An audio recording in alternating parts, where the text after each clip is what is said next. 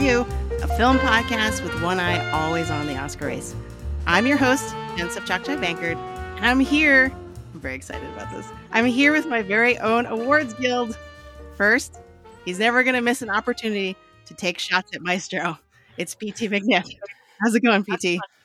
I haven't had an Orthodox career, and I wanted more than anything to have your respect. The first time, I didn't feel it, but this time I feel it, and I can't deny the fact that you like me. Right now, you like me!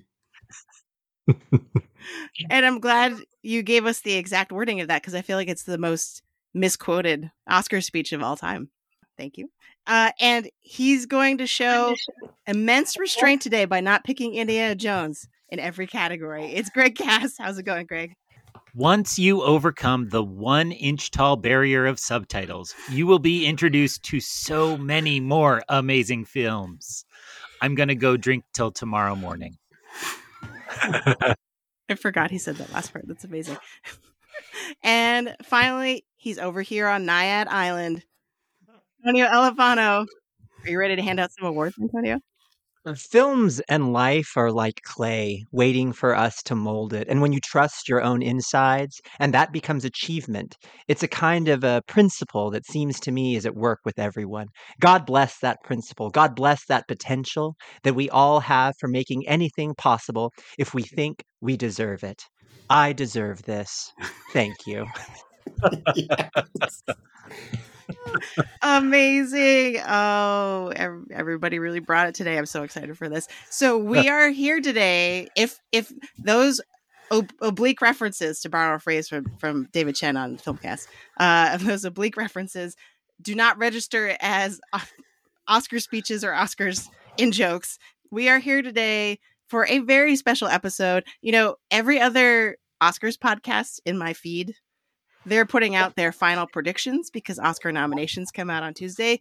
We are we are going against the grain.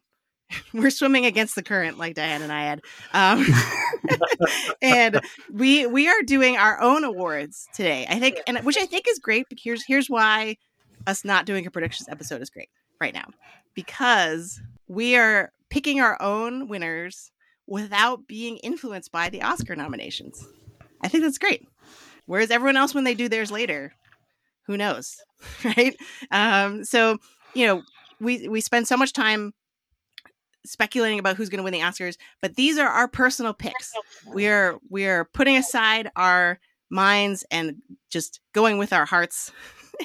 uh, well, actually, we'll see. I don't know. Maybe that's premature for me to say that. So, so welcome everyone to the inaugural Long Take Review Awards, LTR Awards, or as we're hoping to call them based on that acronym, letters. Uh, so if, if you're new to the podcast, we are all writing professors. And so giving letters to these creators, these filmmakers, really seemed fitting. And also the longies just sounded weird. Um, so, so here we are.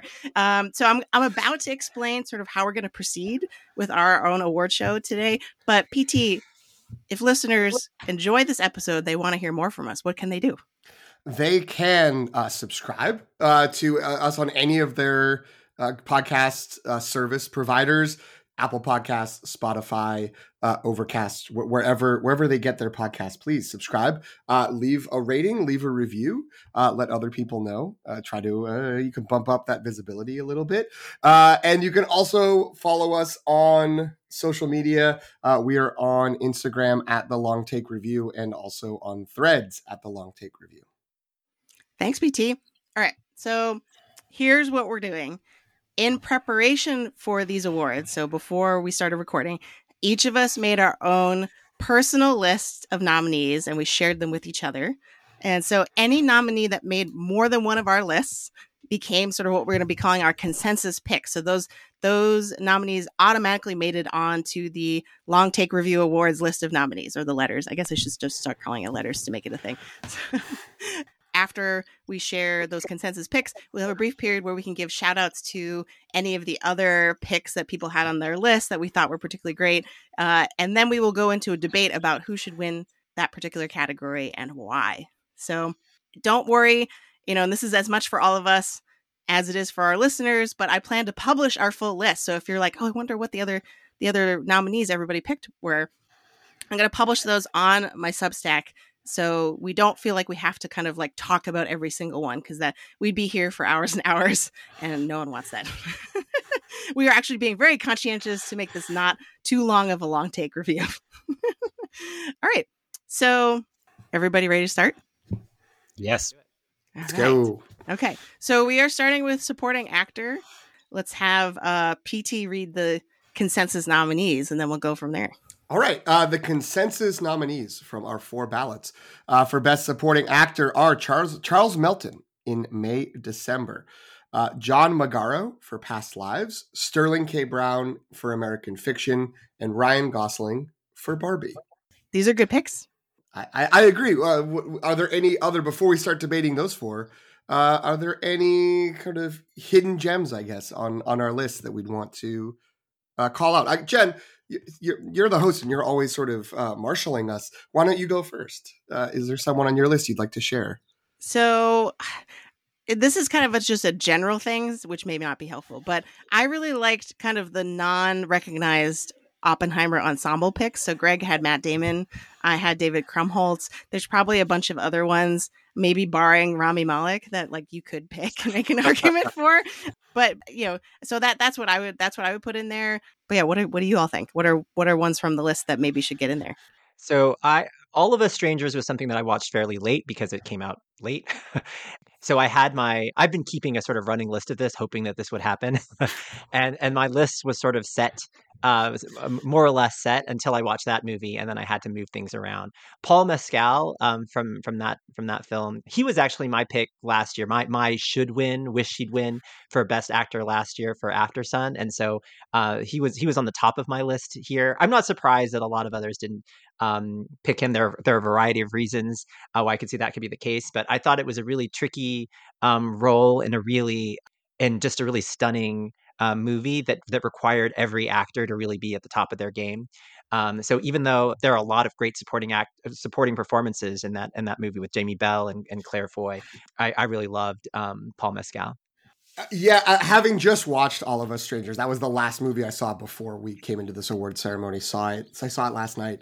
I, I actually, I, I texted Antonio my my non spoiler review after was my acting ranks are in shambles. All four actors in that movie could have gotten in. I only ended up putting one on my ballot just because Paul Mescal and no spoilers for what's coming later. Another person is on Antonio's list. I was like, okay, they're already represented here.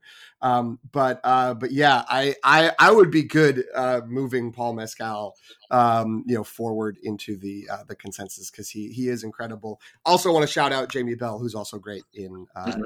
in that in that movie. I'm. Uh, oh man, I mean, I guess there's a.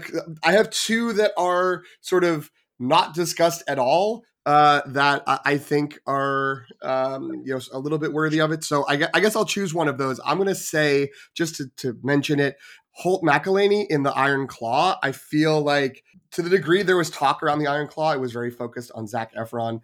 If there was any supporting actor talk, it was for um, uh, Jeremy Allen White. I think if I'm saying uh, if I'm choosing the right J name uh, to start that, who is of course stars in The Bear, and he is one of the brothers, and he's incredible. I don't think that movie works without um, Holt's performance as the dad. It, it's a very sort of easy role to fall into two dimensional villain.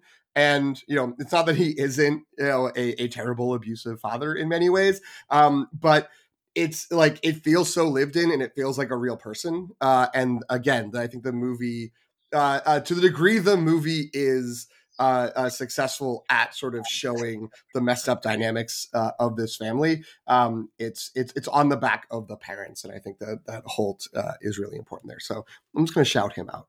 Uh, I have down here that Iron Claw wouldn't have been successful without the supporting work of Hanes Tidy Whiteys, uh, and so maybe we uh, it really holds the movie together. Um, uh, that's a great pick, and I do agree. Uh, you know, it's so hard to talk about that movie. I understand it's like history, and if you're a wrestling fan, it's really well known. I am not a wrestling guy, so I went in totally blind, and I, so much of my enjoyment came from that. I I appreciate how you you kind of stood away from explaining anything, and I think that's um, so. I'll agree with you, but also stand by that. Um, I was just gonna say, uh, Paul uh, Mescal uh, actually uh, was in the last movie I watched before this pod, but that was Foe, and I want to just like take away his acting card for being. No, I'm just kidding. It's just a really bad uh, movie. So I was really disappointed because I do think he's one of the best of the current crop of actors, and um, needs good scripts. I'm talking to you, uh, Sir Ridley, and Gladiator Gra- Two, Gladiator Two, which yeah. I think is just wrapping production. So, so we'll see. Um, I will just echo Jen's. Uh, there are a lot of uh, dudes in Oppenheimer, and many of those dudes are pretty good. Uh, and so there were uh, a crop to pick from. I picked Matt Damon because um, nothing gave that movie life for like 45 minutes and then when he's coming in and starts gathering up the team kind of being the uh, danny ocean uh, now he's he's graduated um, i thought that movie came alive in a way that was uh, desperately needed so that was my pick from the the dudes in oppenheimer He he is the what makes that movie fun, right? I wouldn't Mhm. describe the whole movie as fun, but he's No. the fun part of it. Uh, I, I I I pledge to not add any more names to the discussion, but I do just want to note. I feel like this is the was the most crowded for me uh, of the acting categories, or at least the hardest to draw the line of like definitely in consideration versus like okay, very good, but I'm taking them out. Uh, and and I was I was realizing that when I think about who I want to put on a list for both supporting uh, you know actor and actress, that it's sort of like, well, this movie, you know, does this movie work without this performance, or or or how much does it change that? And I think you know that Oppenheimer discussion is uh, uh you know speaks to that as well. That it's you know what what changes the temperature in a, in a positive way in in in the course of a movie. Uh, also note, it's interesting. None of us put the presumed frontrunner Robert Downey Jr. Uh, from Oppenheimer on this list. Is that just because we're he he's got enough awards and we're we're all fine with that, or do we think that these like these other Oppenheimer performances are notably better? I cracked up when I realized that. I was like, no one, literally no one. but I think it's true. I think it's because he is sort of the, you know, he's the. We're trying to be hipsters by making cool picks, and his, his is not the hipster pick. Fair. But I, but I think he's deserving. Like he's amazing. Like there's a reason he's the front runner. So I don't, you know, I wouldn't, I wouldn't have a problem nominating him in this category necessarily. It just seemed like the the obvious choice. But let's let's move into. I mean, who should be winning this? This part's tough. I'll I'll dive in. I'm I uh if if you guys have been looking at my picks and kind of soothsaying, I'm out on some of the movies you're very high on, so this might make this very uh, interesting. So of this list you left le- left here, the consensus picks, uh, shout out to Sterling K. Brown, who I think is really fun and d- did a fantastic job in that. But I'm actually from this list gonna pick John Magaro, who just nails a very small but crucial role in past lives. And I just want to note how that could have so easily been a caricature and that you want him to be a caricature, you want him to be a scumbag, you want him to be all these things, and in a very small amount of time makes you love him and not want the ending you thought you wanted. And again, I'm trying to be just slightly vague. So uh, from this list, I'm taking Magaro. I agree with Greg. Um, he, uh, John Magaro. I, I think that um, that part of what makes that movie and the ending as complex and interesting and devastating as it is, um, is is it rides on the audience um, finding him to be as worthy and as interesting um, as as he ultimately is, and that's that's a credit to the actor. It makes me really sad that there hasn't been any real award buzz for him in particular. Um, and so um, so I agree that would that would be my pick as well. I'm just glad in this uh, story about an Asian immigrant uh, life that we can reward the white man uh, Oh. and give him uh, give him the accolades. First category, we we we've got other categories. True, but what I'm going to say is I'm I'm falling in with this uh, this consensus mostly because I I'm a little worried about some of the other acting categories for past lives. There's not that there isn't again, like I said, this is a highly competitive category, but I kind of feel like with actress and with actor, there that's going to be like such a big fight that I, I kind of want past lives on the board. I I, I feel a little bit stronger, I think, maybe than I mean, Greg did shout out Sterling K. Brown. I kind of think that American Fiction doesn't work as well as it does. The parts of American Fiction you weren't expecting after the trailer it wouldn't work without Sterling K. Brown's performance at at that level. Um, and similarly, I, Ryan Gosling like is is throwing heat in Barbie but I, I, I like John Magaro for for this award as well. So I'm I'm willing I'm willing to throw my support there as well. So here's where I stick up for Charles Melton, which I think is what yeah. what Greg was Please. referring to because he's he's not not a fan of May December. You know, talk about movie doesn't work without him. He is the heart and soul, and I'm borrowing that phrase from a couple other critics probably. He's the heart and soul of that movie. He's he has all the genuine, sincere vulnerability, and with a screenplay that has so much artifice sort of built into it and so many layers of kind of like people and, and phoniness, right? Uh, intentional phoniness. I think that his key scenes where he's really kind of breaking down and sort of, you know, imploding in real time in front of us is incredible to watch. And considering he is, you know, this is his first major feature, you know, leading role he came from a television show about about um Archie, right? That's what Riverdale is, right?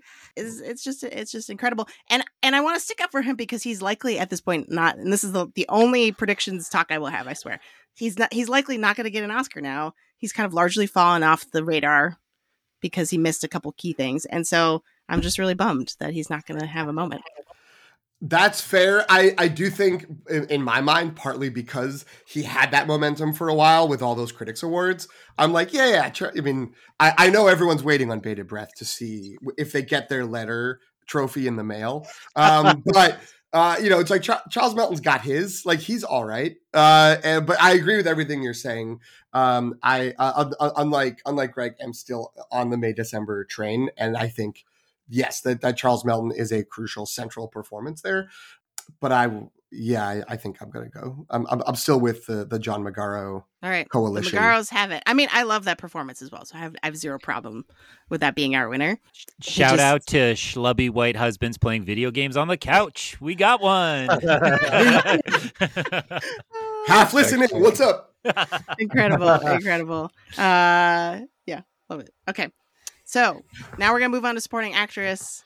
Antonio, do you want to read our consensus picks for this one? Oh yes, this is amazing. I can't believe I get to, to, to list off nominees. All right, the nominations, the long take nomination, the letter nominations for Best Supporting Actress are uh, Da'Vine Joy Randolph, The Holdovers, Jodie Foster in Nyad, Julianne Moore, May December, Rosamund Pike in Saltburn. So let's start Let's start. Uh, uh, what were the what were things that um, any any additional shout outs that uh, that that people want to add right now? Actually, Jen, you have one that I that I really love that almost made my list, and that's uh, Rachel McAdams and Are You There, God? It's Me, Margaret. Um, that's a movie that I I liked okay, but uh, I the the scene. I remember when I watched the scene of her talking to her daughter about why they don't see her her parents, the grandparents again, and it was so beautiful and moving that I rewound it and just rewatched it again. And and this is a movie that has Kathy Bates, an, an actress who's like engineered to steal scenes. um, and so the fact that Rachel McAdams still is like just is you just can't take your eyes off of her no matter what. Um, it, it's it's a credit to to her, and I think just like career best work from her. So um, so I was a little sad that it couldn't make it onto my list, and I was really happy to see it on yours. Yay! I appreciate that. So, for context, I watched "Are You There, God?" It's Me, Margaret on an airplane, and halfway through the sound stopped working, and I had to switch to captions, and still I was just bawling through so many parts of this movie. Yeah. like it really got to yeah. me, and like her performance she's so grounded and believable yeah. as a nice mom. It, you know what I mean? Like, I think in lesser hands, that role is just kind of saccharine and sort of like, oh, I'm just here. I'm just a mom being supportive, right? But the way that she plays it, and especially it, when in the scenes where she's like trying to be a PTA mom, which I'd heavily identified with, it was like, oh, I've definitely been in situations like this, and and and, and she's struggling to sort of like, you know, with her sort of professional interests and she wants to support her school and she wants to be a good mom. They just, you know, she's going through all this change in her life. And I just, I just, I bought it. She was so good. Um, so yeah, I'm glad, I'm glad that, that that's making it on our shout out list. Yeah. I watched it on a plane too. but go. Um, uh, others. Well, I was going to say, like a uh, random dance number being inserted into an otherwise just great comedy, I will say that the Mean Girls musical uh, proved to me that we are not appreciating Rachel McAdams enough. That that movie did not work for me, and I'm like, it's so the actress playing Regina George in the Mean Girls musical doesn't have Rachel McAdams sparkle and you need that kind of underlying thing that Rachel McAdams has and I just think she's the classic example of an actress who got out of the like debut hot girl phase and people forgot and that is a shame because she deserves a lot better and, and is really good.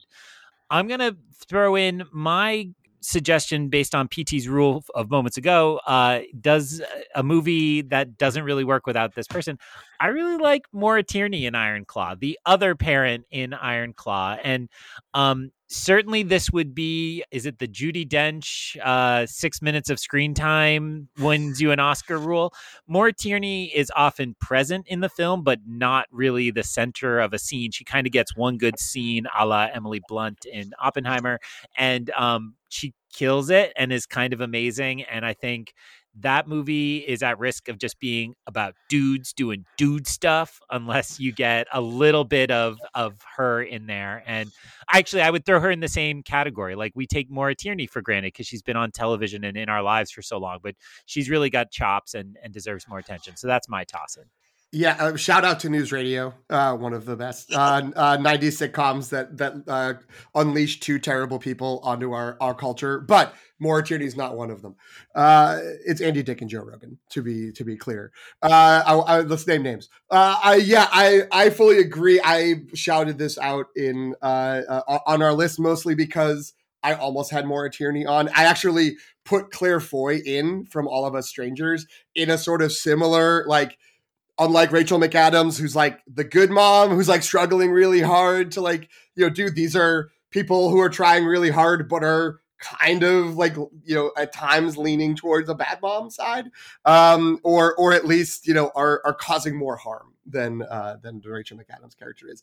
But yeah, uh, more, you know, I, I would I would put uh, Maura Tierney in that sort of in Iron Claw uh, that, that sort of I'm only in a I'm, I'm around and then I got one sort of centerpiece scene and then I'm back on the side. I would put that over the Emily Blunt version of it just because when she's just around, there's just like she's still slipping the knife in every once in a while and just sort of has these like pops um, in in otherwise chaotic scenes with a lot of male energy. Uh, so uh, yeah, she's she's very important to that uh, to that movie. Um, I am going to say after I snuck my Claire Foy reference in, um, I'm I'm going to officially say um, my, my shout out a a double nominee for me. Uh, I'm, I'm giving things away uh, in the future. Um, it's Sandra uh, Huller for uh, the Zone of Interest. This is a movie not a lot of people have seen. I don't. I think only two of us here have seen it. Uh, I, I could be wrong. Um, the in a movie full of absolutely like chilling moments, she has the most chilling moment, and I'm not going to say anything more than that. But she's very good in this. Um, so I don't think she should win. I don't even know if she's going to really get into the discussion. Um, but I'm I'm spotlighting her because she's incredible in that movie. She got dub- double noms at BAFTA. So Good for BAFTA. Yeah, they get it. um, I'm gonna give a shout out to uh, one of PT's picks, Tilda Swinton in The Killer. yeah Because if one we're talking about supporting roles that really make or break a movie, I feel like sh- her her whole performance, and she's only in like a a section at the end of the movie, right? Like she's not a major character throughout the whole story. She really elevates the whole thing, the whole the whole project of the killer, I think. And and so I yeah, I really like that pick. So shall we move into the discussion as to who should win? Yeah. Let's do it. So so I mean are is it is it Da'Vine? Because like everyone else seems to think that's a no brainer. Um, Um, it- it's tough because uh, I, I do kind of feel like it's it's Da'Vine, but that's so boring. Uh, I'm I'm gonna push a little bit on uh, for Jodie Foster, who like that's that's like a pretty thankless. I feel like I'm repeating myself, or maybe we're like we're all sort of repeating ourselves. That's a kind of a thankless role on paper in a movie that I would say, apologies to Antonio, isn't particularly good or isn't amazing. Uh, like it's kind of standard, but I do think Jodie Foster really elevates. I think the the the space between what's on the what seems to be on the page and the actual thing that's on the screen, the biggest leap might be Jodie Foster. I don't know if that means she should win, uh, but I want to note that. Um, I, I want to talk about Rosamund Pike. Um, we never we never did like a full review for for Saltburn, but um, like Saltburn ha- has lots of problems, um, but but Rosamund Pike is not one of them, right? Like Rosamund Pike, this is Rosamund Pike at her Rosamund Pikeiest, and um and I could watch two hours of her just spewing vinegar. Um, I I uh, I thought she was really great. Um, you know, there are a lot of I've had a lot of discussions with people about like uh, uh, Jim Clements, who's a, a former long take, um, you know, co-host, too, friend of the pod, because um, he, he and I were, were sort of debating the, the merits of Saltburn. Um, you know, and he, and he, did the classic comparison of like, you know, ta- you know, talented Mr. Ripley was to me, Saltburn is like like is is less talented Mr. Ripley and more like uh, fancy pants cocaine bear. um, uh, Whoa! So, but but she's just indispensable in the film and and uh, and just so hilarious um, and and really elevates like makes that movie just a good time even if it doesn't if it if it doesn't for me um, like withstand scrutiny um, at the end um, I, I I really liked her a lot um, yeah, and I, I love Jodie Foster too. I love all the people on this list. Um, but you know, that's my two cents for now. I'm, I'm curious to what the to what you, Greg, and Jen have to have what your thoughts are. So just add to the Rosamund Pike love. I feel like she is so brilliant at being a well-meaning elitist person. You know what I mean? Like, because the way that mm-hmm. she's the intonation she uses when she rattles off things that are so awful, but she but is so sincere and caring and kind of like you know what I mean? Like and but and yet so ridiculous. And I think not every act you know there aren't many actors that I can think of that can pull that off. And just like how does she breathe? Because her her lines are just like rattle rattle rattle like and it's just incredible to watch. Mm. Uh, did she get the line? Uh, I think it was Times New Roman because that I sometimes remember that joke and I, I so. die inside and just I, I love it so much. Um, I spend a large portion of my other podcasting life thinking about Rosamund Pike because she is the star and producer of the Wheel of Time television oh, show great. and is the main character of those books. Well, you could debate that, but so like I'm thinking about Rosamund Pike like all the time. So it was really uh, refreshing to get to Saltburn and um, I I said this early on. I think um, people are either May, May December people or Saltburn people. It's like which is your kind of trash melodrama you want. Um, I'm gonna say I'm a Saltburn person, and I will lean into it because I just thought it was wild and a lot of fun. Um, we didn't mention him, but I also gave Richard E. Grant a, a spot on Best Supporting Actor because those two are hilarious and um, again kind of fit that profile that I've referenced before of like we don't appreciate them enough. I mean, Rosamund Pike, she got that weird Globes nomination for the Netflix movie. We maybe we appreciate her enough, but uh, like it's it's a really good uh, performance. So, um, and I will say that, and then I will also uh, note that like really the only flaw I see in Da'Vine's performance is the accent kind of comes and goes just a little bit. Oh. And uh I mean, this is something I'm sensitive to because I'm from New England uh, and still live in New England, unlike you people who went to where there's like enjoyable climate. How dare you? Uh, and so um, I I think I'm gonna stick with Da'Vine, and I know that's boring. I completely agree, but um, that film is so good. I've been a fan of hers since um, she was she took on the Jack Black role in the High Fidelity reboot, um, which she was awesome in, even though that show didn't last. Um, so uh, I I want to stick with her, and I, I vote Da'Vine. I think uh, uh I'll be honest. I, I do want to shout out Julianne Moore. Uh, it was funny. We all sort of picked someone to talk about, and we left Greg with Julianne Moore in the movie. He's already made clear he doesn't particularly like. Um, I do want to shout out Julianne Moore. She is incredible. I think in in May December, uh, and uh, just has uh, in in the same way, you know, it's obviously a very different movie, as Greg said, potentially polar opposite movie. But in the same way, Rosamund Pike just has those impeccable deliveries of that kind of character. Julianne Moore has some impeccable deliveries uh, in.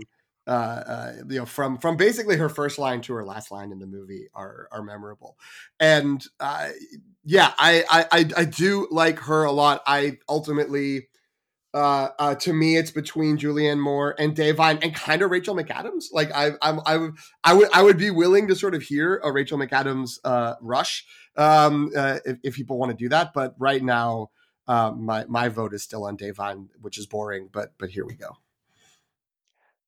I'm fine with Da'Vine.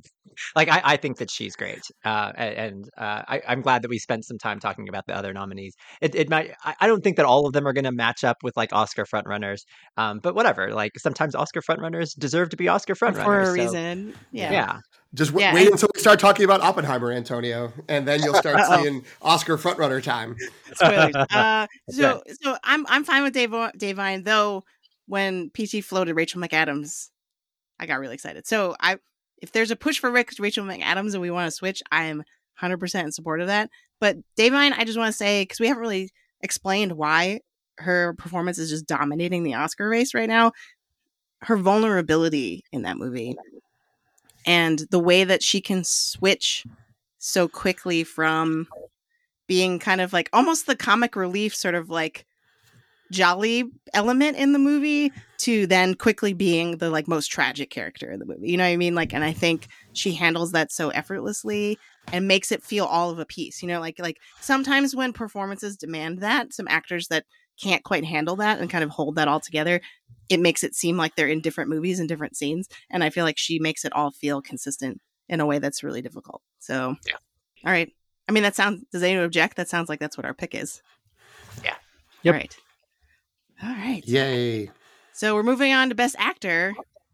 Greg, do you want to read our nominees? Jen, I would love to. Uh, as I scroll down the document. Okay. Uh, so for our consensus nominees for the Best Actor Letter Award, we have uh, Cillian Murphy from Oppenheimer, Andrew Scott, All of Us Strangers, Teo Yoo Past Lives, Paul Giamatti, The Holdovers, Jeffrey Wright from American Fiction, and Leonardo DiCaprio from Killers of the Flower Moon. So we squeezed on a full six here because there's uh, so much consensus among us. But to honor the pattern, um, I would like to to make sure we give some shout outs to people who uh, deserve uh, more attention. So I'm gonna uh, throw it to PT first because PT, uh, you picked Jason Schwartzman uh, Letterboxd's number one actor of the year, uh, which is just crazy. Uh, he's the most watched actor of the year on Letterboxd this year. So, uh, what spoke to you about Asteroid City?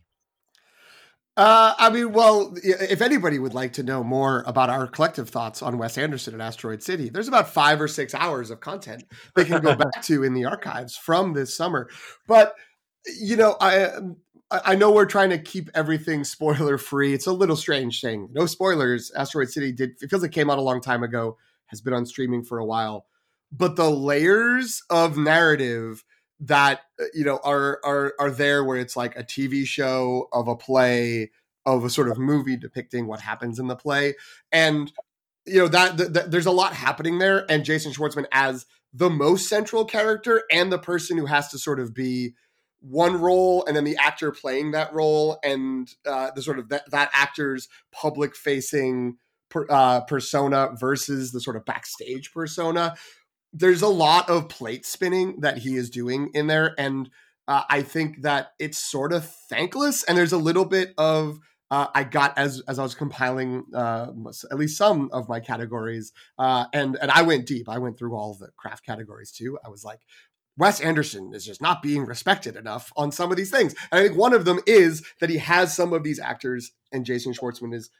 perhaps one of the uh, foremost of those who are just so good at his rhythms and so good in his uh, uh, in his sort of whole style and aesthetic that it's easy to overlook like what he's doing and how much work he's putting in. So yeah, I wanted to to shine a light on him and uh, uh give him give him a nomination. I don't I don't foresee him uh, getting ahead of any of the six consensus nominees. Um, but uh, I also, for the for the listeners, uh, I, I, got to put mine in last. I I, I drag I dragged my feet long enough that everyone else had filled in the Google Doc, so I could see. I don't need Leo. Leo's already like in the running.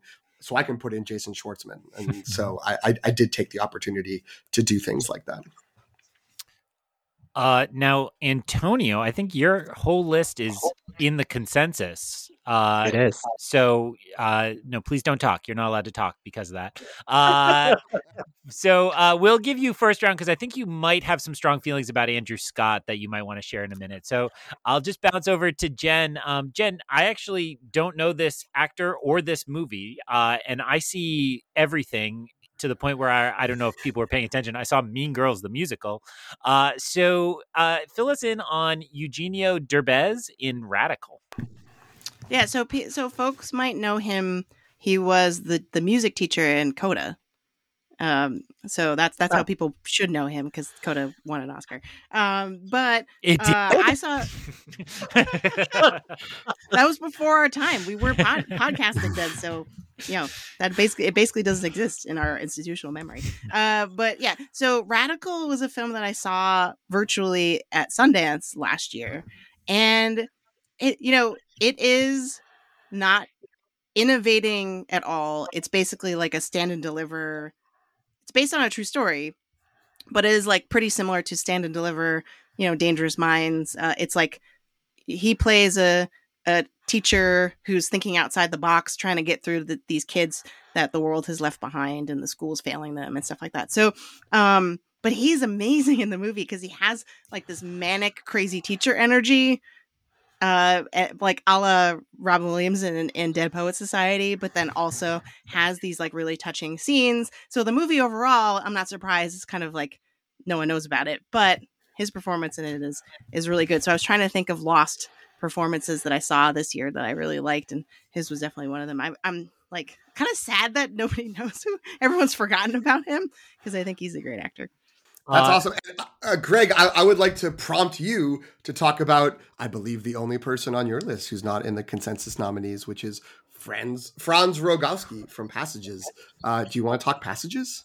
I do want to talk passages. Uh, thank you. I was about to prompt myself, and that would have just been awkward. So, uh, you know, I think Passages is one of those movies that there was a lot of buzz kind of at the start of festival season, and it um, slipped out on Mubi uh, kind of quietly. Um, it was the reason I got a trial membership of Mubi, Mubi that they've just kept extending for a couple months. So I'm I'm all there for Fallen Leaves today because uh, today as we record because uh, I still have my Mubi membership. But um, so uh, I don't think Passages is a flawless film, but it's the kind of quiet movie that showcases actors that I really like being a part of of um, award season. Um, I would liken it um, if if people are wondering kind of what it's like. It's it to me, it's most similar to worst person in the world. Actually, my my favorite letterboxd review was that um, worst person in the world should switch titles with passages uh, because uh, Franz Rogowski plays who is essentially the worst person in the world, and um, uh, he uh, is in a relationship with Ben Whishaw who is also on my list for uh, supporting actor. Um, and uh, I'm going to leave it vague. Things get a little messy, and it, it ends up being a, a relationship drama. But um, I think there have been few uh, uh, parts, not actors, but parts, a uh, few characters, that's the word for it, uh, that I have disliked as much as I have disliked him. Um, and yet I really knew this type of person. Uh, I uh, think we all have people in our lives who we see make bad choice after bad choice, and then we have to deal with it, and it's it's hard and it's it's a struggle. So, um, if people haven't checked out Passages, I recommend giving it a watch. I'm sure it's on the like three dollar um, rental at this point. Um, I believe when I told Jen to watch it, she said, "I don't want to believe anybody could cheat on Ben Whishaw, so I'm not interested," uh, which is fair. Uh, so. Um, well, and so I think let's move over then to uh, trying to determine a winner from this list of um, uh, consensus nominees. As promised, Antonio, make your strongest case for probably who we all like anyway, but go for it. Uh, Andrew Scott. So, so Jen, I think you haven't. You're the one, only one who hasn't seen All the Strangers. Yeah, I have right? not. I have not. Yeah, it's, it's so- sort of coming out in my local theaters this weekend, so hopefully I can catch up on it soon. I, I I highly recommend it. I um th- and probably this is a category where my front runner is is the furthest ahead of everybody else. So I, I do feel as as as as Greg is right. Like I, I am most passionate about about this one and this category and this person in it.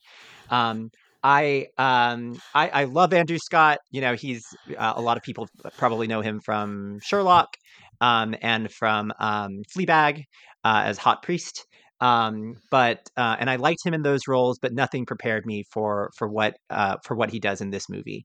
Um uh, and, and my letterboxd review for this, I, I I wrote that like there was you know there sometimes there are movies that are just so melancholy and sad and just there's just so much going on on the screen that you just have to like look down.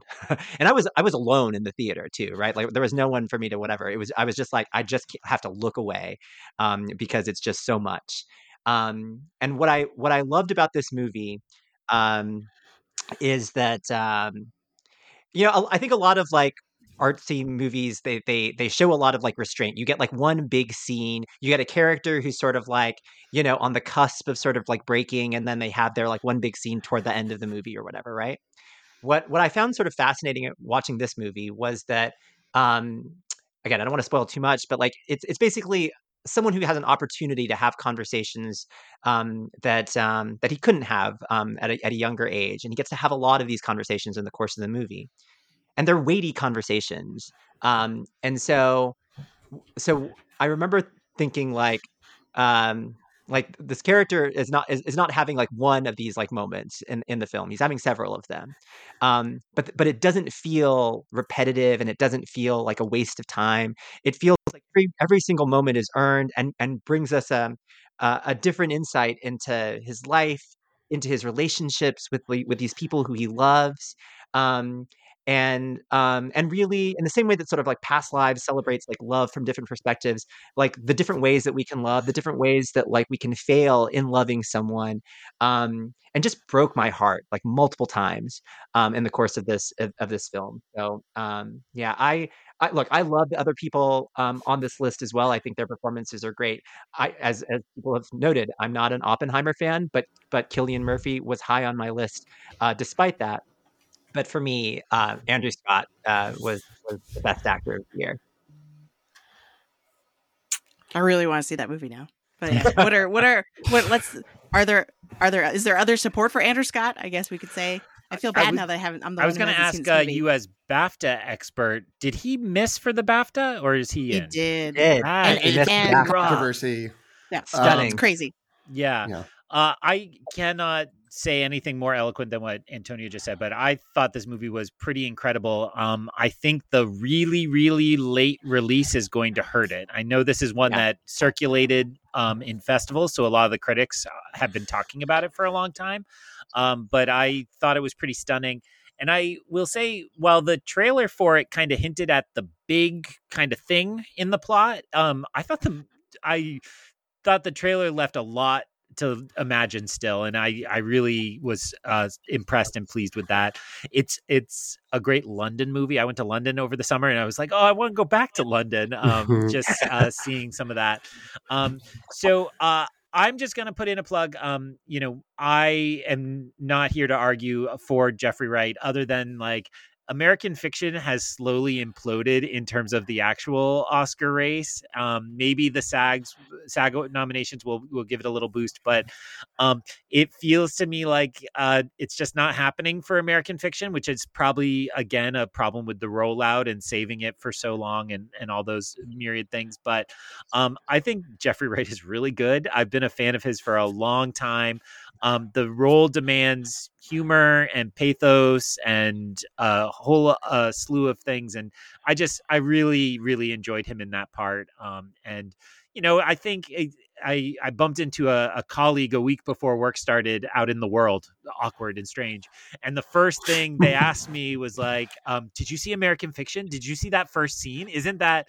I was like, "Yes, it is uh, exactly kind of pitched towards our lives and what we think about a lot as as teachers and um, people who love literature and writing and so on." Um, so. Uh, I really love that performance. I really love that movie. Um, I am sad to see that it's it's kind of getting left out of the conversation. But I am not arguing for Jeffrey Wright over Andrew Scott. Um, not only is everything Antonio said true, but the whole film hangs on Andrew Scott. I mean, if he's not in every frame frame of the film, it's close. So um, I think he absolutely deserves uh, at least a nomination um, in the real Oscars. But I, I'm okay with him for the the letter.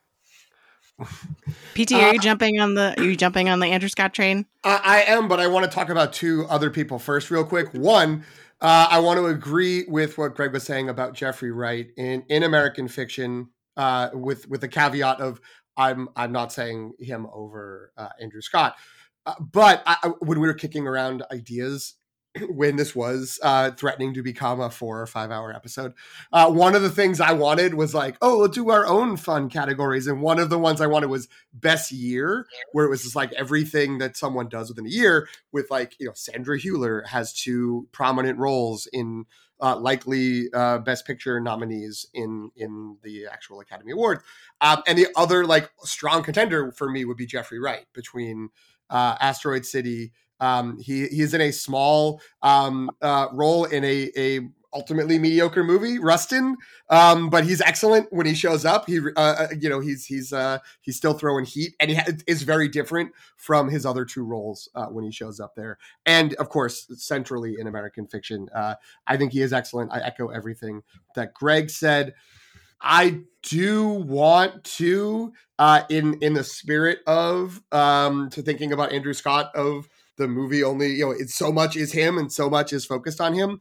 I do want to spend a little more time on Cillian Murphy just because that is such a, you know, a huge bombastic movie, super different from All of Us Strangers. You know, All of Us Strangers, four people, only four people with speaking roles, um, you know, only like a couple of uh, locations, whereas, you know, Oppenheimer, this operatic uh, insanity. Um, but so much of it is just Cillian Murphy's face and what he's thinking about things and uh, it's it's so much um, so many of the things I remember from that movie uh, are just huge 70 millimeter IMAX close-ups of his face as he takes in information and and tries to like figure out what is happening, whether it's scientifically or it's this sort of you know uh, uh, un- unpredicted legacy that he is unleashing onto the world. Um, so I do think that he is absolutely incredible.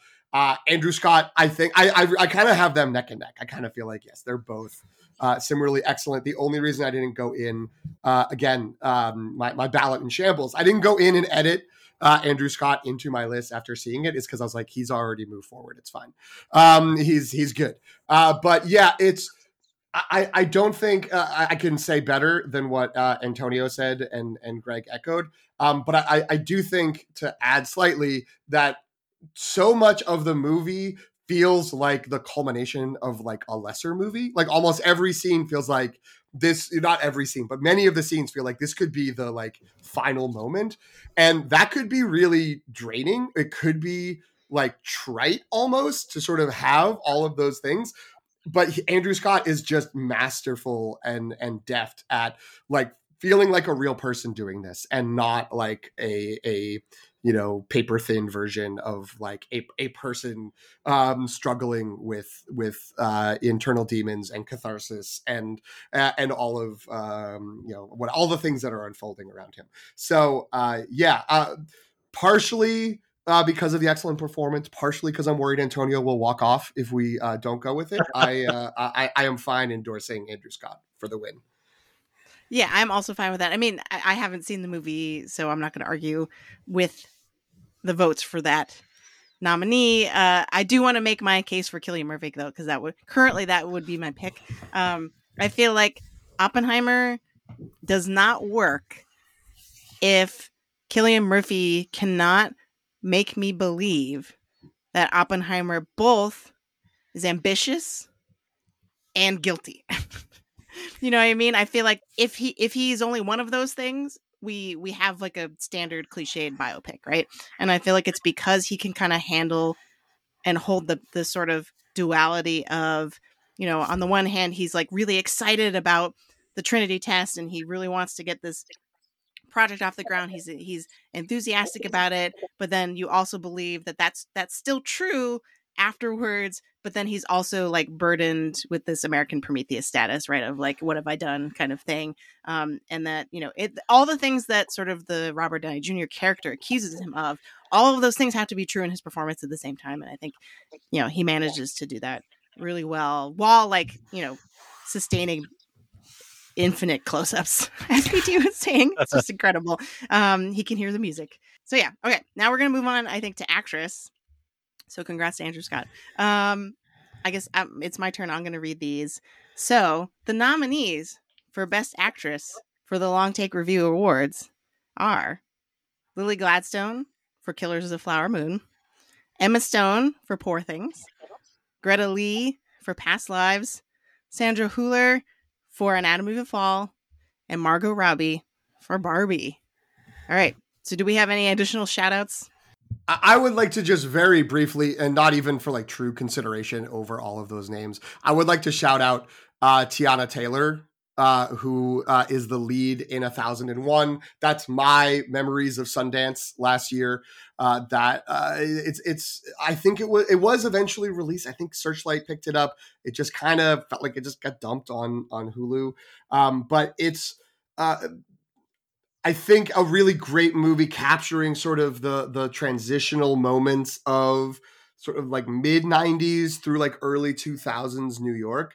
Uh, and she plays uh, a uh, a mom who uh, kidnaps her son, uh, who is in foster care, but she is I think I think she's been in prison and uh, uh, or you know has lost uh, custody of her child and then sort of just scoops them back up. And they're sort of living it's sort of almost a story of being undocumented but like you're born and raised in new york city because like he's not officially her kid and they're technically like illegally existing because she's a, a kidnapper. Uh, and she's absolutely incredible. It's you know it's it's sort of a, a, a small movie um, but this is uh, it's a small movie with a big heart you guys. Um, but uh, it, it's a really good performance, and uh, I don't think that uh, she should win over anybody else. But uh, it just kind of came and went and got forgotten, uh, and I wanted to make sure she got a shout out. I love gonna... this category sort of as it as it stands. I, yeah, I, we the, the, other the other person I had was uh, was Jen's favorite actress of the year, Annette Bening and and Nyad. Um, Annette Bening, she she actually did win one Critics Award. Uh, uh, I thought it was funny when I saw the AARP award. oh, movie for yeah, it went to Annette Annette Bening and Jodie Foster. I think just for the scene where uh, Annette Bening yells that uh, you know that society just wants wants her to just like sit in a room and die. uh, you could just see the voters say like, "Yeah, that's right." um, best actress. Um, but I, I I I understand that that's a polarizing performance, and I'm fine. I'm absolutely fine with these. This is this is a killer category. I love everybody on this list, and happy um, and so happy to happy to talk through you know how to how to figure out a winner. That's that's what's tough about this now. The the this had oscar buzz podcast has a sort of uh, I don't want, I don't want to call it a bit, but they're sort of like developing a theory that the AARP movies for grown-ups sometimes has a better track record than the Academy does uh, for for honoring movies. Uh, again, they don't always believe it, but a lot of times when they cover a movie that had buzz but got no uh, Oscar nominations, it's like they got six nominations at the AARP uh, awards, and if they like the movie, they're like those people know what they're doing. So, uh, good good shout. Can I add Natalie Portman? Yeah, of course. Because I really, Always. I really, I really love her. I mean, yeah, this is a very pro Natalie Portman podcast. I could say, even when if if Greg did not like May December, he still likes Natalie Portman, right? Um, so I just think that her her performance is the least likely to get recognized out of the three in that movie, but to me is the most difficult to pull off um, because she has all these layers of like of performance, and she she has to be an actress who thinks she's good but is actually bad. Um, it's just it's like it's, it's, a lot. It's a lot of layers. Yeah. Um, so yeah. I yeah I just wanted to throw my throw her into the ring. Excellent. I really right. wanted to do a Queen Amidala of the Naboo voice, but I realized that those are the stereotype characters, so I was going to just sound racist if I Ooh, tried yeah, anything yeah. related to that. Uh, Phantom Menace, 25 years of problematic representation. Here we are. Uh, so I will just say I I I am totally fine with the category as we have it. I threw on Cailee Spaeny on mine. Priscilla kind of got lost. Um, we reviewed it here. You can hear our full thoughts. I think that was Jen and I. Um, you know, is it a movie I think is perfect? No, but I like Sofia Coppola, and this was a hard part. And you know, to be believable as a like 14 year old and as like mid 40s um, is pretty killer. Um, it was striking to me when the Civil War trailer came out and you see Cailee Spaeny as a as a teenager, you're like, oh right, like she's little and young and so uh yeah so i think it, it is one that deserves a watch i think priscilla hits streaming now uh but let's let's fight this out because this is going to be hard This is going to Yeah. be hard. What are, what are we feeling? I don't even know if I know what the answer is. Well, here's what I'm going to. Here's how I'm going to start it. I'm going to start by saying, shooting from the hip, my initial judgment, I want to say Greta Lee, but I'm not going to talk about Greta Lee because I think that that she's going to be in the running for a little while. I want to throw some love to a movie that I think I'm the. I'm, I know I'm the one who likes it the most. I might be. Uh, there might be only half of us that kind of like it, kind of at all. Um, but I I really love Poor Things. Uh, I, Poor Things is on the top of uh, my uh, my my personal sort of ranking for the year, but with the top four being a real cluster of uh, I think excellence. And that you know that movie is is so much based on Emma Stone's performance physically, uh, Emma Stone's performance vocally, um, her her uh, approach to uh, how the character grows and changes over the course of the movie, the way in which uh the you know her her outlook is is shown and sort of the, the yeah again the evolution and growth is just sort of demonstrated and and uh shared with the audience uh and how funny it is. Like it just hits so many punchlines uh like she's absolutely killing it um that you know i i think with all due respect and love for Lily Gladstone in uh, a movie, I, I also love Killers of the Flower Moon. If Emma Stone hadn't won for La La Land, I don't think we'd be having any conversations. This would be like Da'Vine Joy Randolph. It would just be like Emma Stone here, like this is your coronation. Um, so the fact that she's already won an Oscar is why.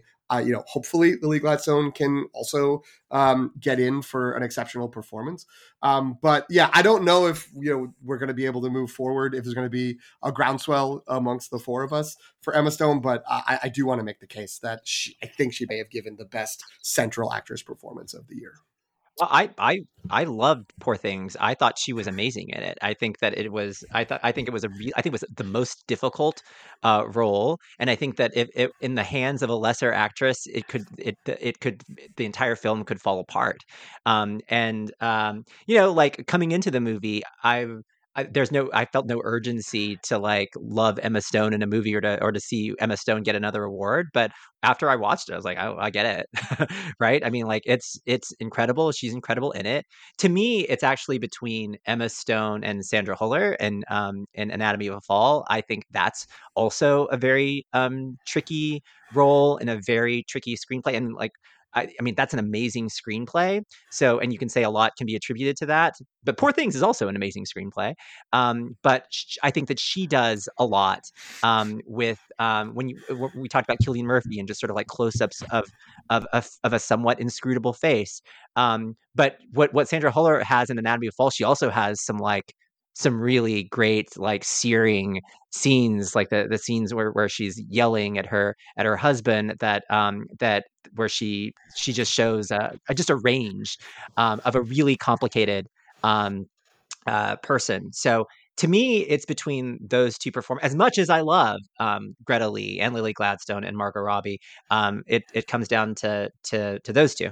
So what are what are your thoughts jen and greg I'm so torn about this because I love every single performance we have on our consensus list. Um, but I think since we haven't really talked about her yet, I think my vote's going to Lily Gladstone, who is actually now in trouble in terms of like she's no longer the front runner as definitively as she was. Emma Stone sort of pulled in front of her at this point because she missed Lily Gladstone missed BAFTA and Emma Stone won Critics' Choice, I believe. So Disclaimer: Uh, Jen was recently in a room with Lily Gladstone and has been won over by the campaigning. that's true. Personal that's true. charm, Oh. Hollywood Foreign Press, Holly- That is Hollywood local press. so so for co- okay that, that's fair that's fair uh for context uh i got to go to a live recording of little gold men which is vanity fair's award season podcast one of my personal favorites i know greg religiously listens to that one too um and they had a, their guest that they were interviewing was lily gladstone and then the costume designer and the clothing consultant for killers of the flower moon and so i was literally sitting probably like eight to ten feet away from lily gladstone cool. it was incredible uh, she's amazing. She told she told this amazing story about how her rap gift from Martin Scorsese was like a a Sicilian uh like a model of a Sicilian cart. I'm gonna I'm gonna get it wrong now. But it was some really weird thing. And it was because Martin Scorsese identified with the Osage culture, culture as having a lot of similarities with his own culture, which is presumably Sicilian, I guess, and that that that the this object that he gave her reminded him of the wedding scene from Killers of the Flower Moon.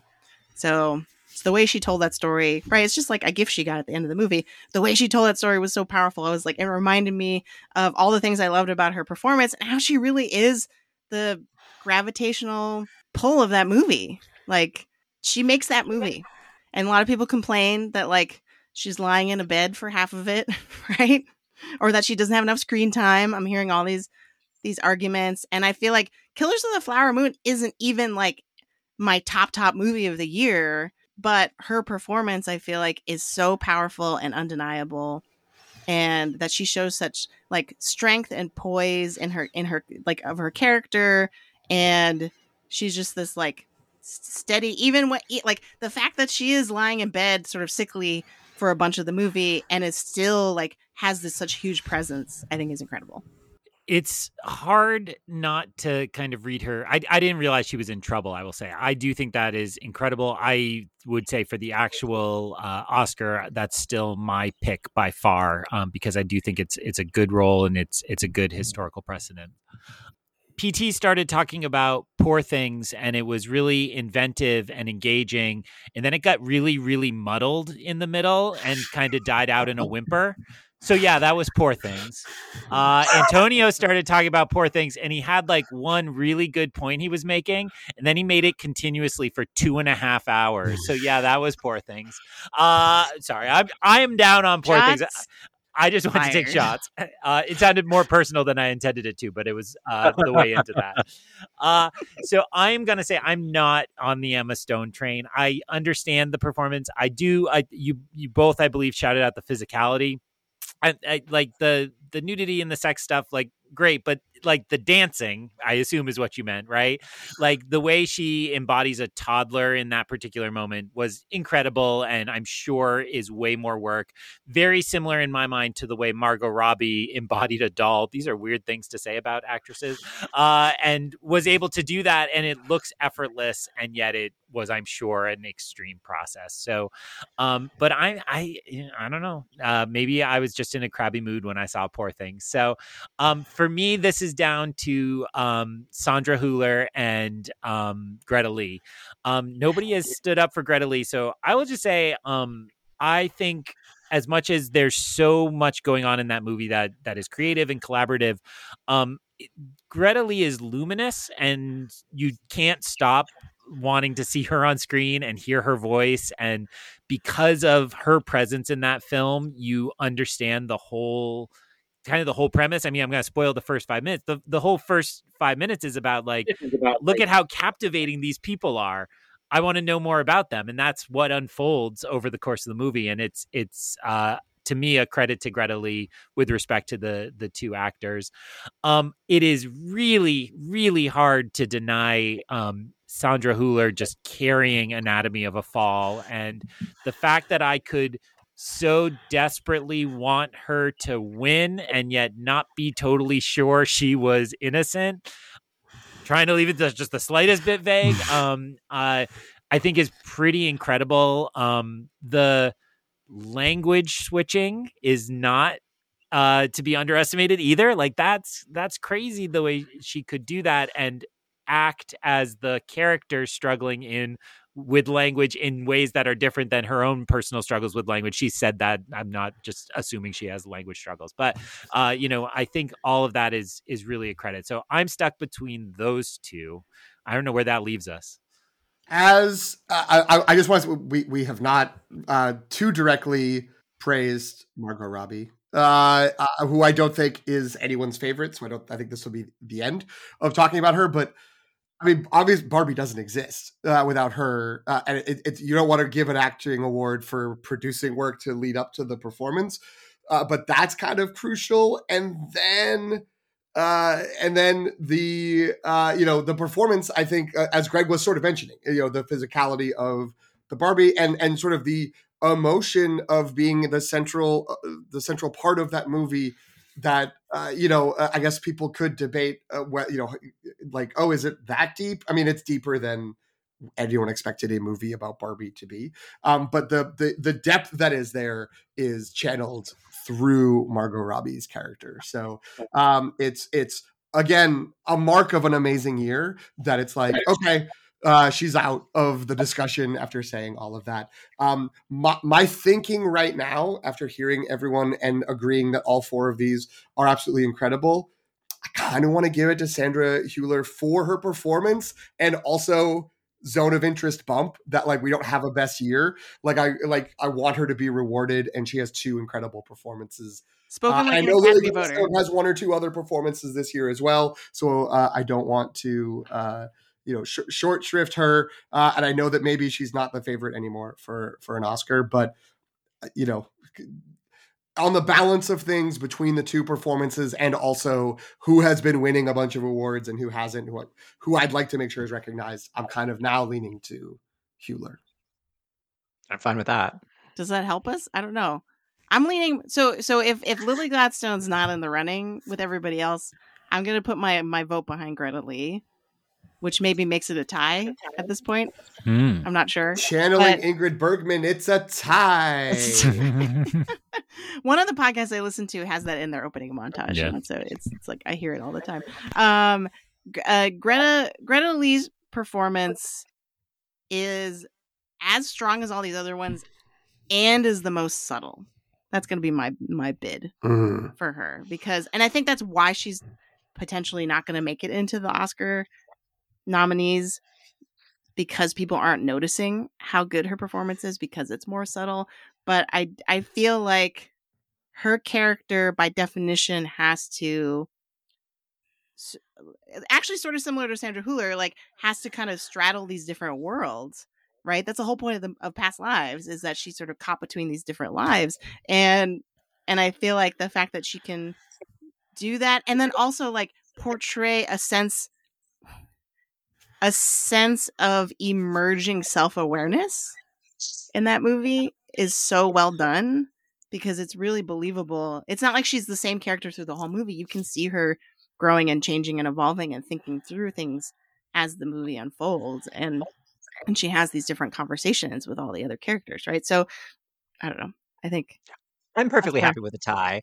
Like Oscars have t- have had ties, critics groups have had ties. We're a four person panel, the, the, right? Let's just let's call it a tie. Can we do that? So, let's just do it. Let's do it. So is it Greta Lee and Sandra Hüller? Is that the is that yeah. the tie? I, I feel wow. great about that. How cool like are it. we?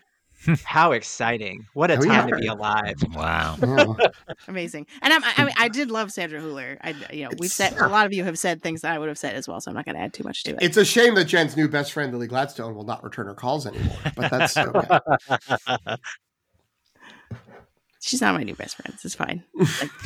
Like, she's she was no, you don't understand. Like she was she was so cool in per, mm. in person.